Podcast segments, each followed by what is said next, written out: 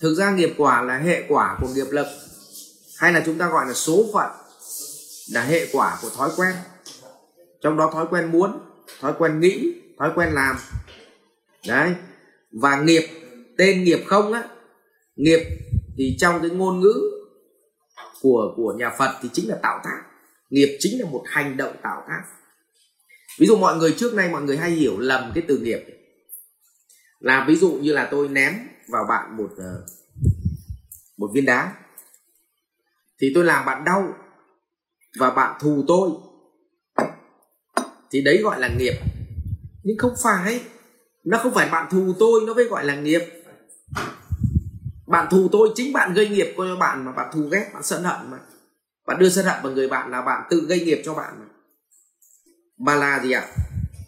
Tôi ném cái viên đá vào bạn thì bạn không nói gì. Bạn tha thứ cho tôi.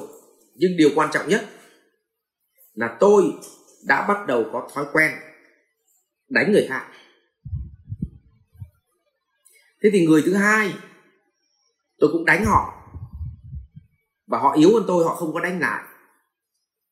Hoặc là họ khỏe hơn tôi, nhưng họ không muốn dây vào thằng cùn. Họ tha thứ cho tôi.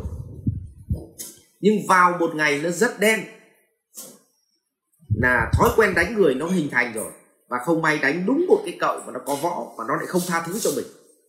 Thì nó phang trong một trận lên bờ xuống ruộng. Cái đấy gọi là nghiệp quả. Hay cũng giống như kiểu mấy ông tham mô vậy.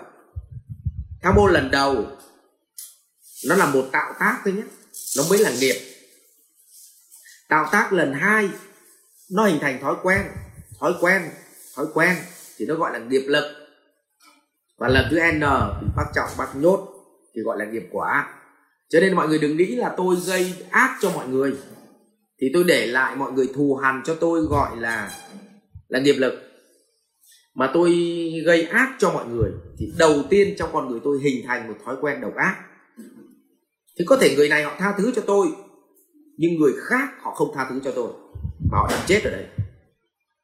Cũng giống như ông ăn ăn cắp chó vậy thì bị người ta đánh chết là không phải là ăn cắp con chó đầu tiên. Ông phải ăn cắp con chó thứ n rồi. Đấy. Vậy thì cũng giống như mình trốn thuế mà bị công an bắt vậy. Không phải mình trốn thuế lần đầu tiên mà nó trốn thuế lần thứ n. Thì cái kết quả nó mới trổ.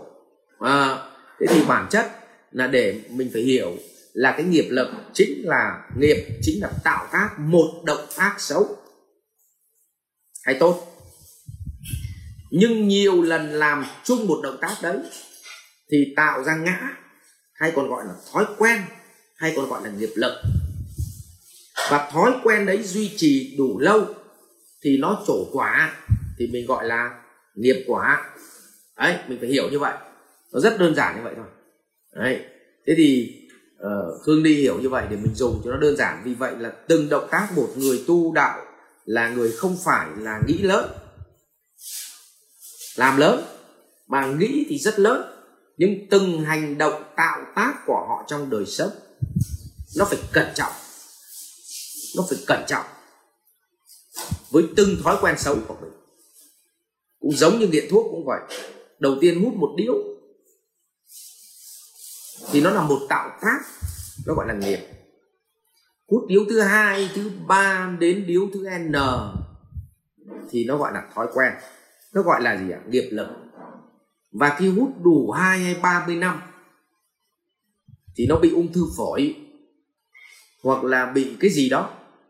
Thì cái đấy gọi là nghiệp nghiệp quả. Không? Nó phải có thời gian thì nó mới trổ quả. Đấy. Cho nên là thầy hút thuốc được mấy chục năm rồi mà vừa rồi thầy phải bỏ vì thầy không cho nó ra quả nữa. Tức là thầy cắt nghiệp luôn, nhỡ cái nó ra quả. Đúng không? Vì vậy mình cũng có chồng trồng nghiệp. Nhưng mà mình trồng một nửa cây xong mình chặt đi cho nó hết nghiệp. Đấy báo cáo cả nhà vậy. Học viện Doanh nhân CEO Việt Nam cảm ơn bạn đã quan tâm theo dõi.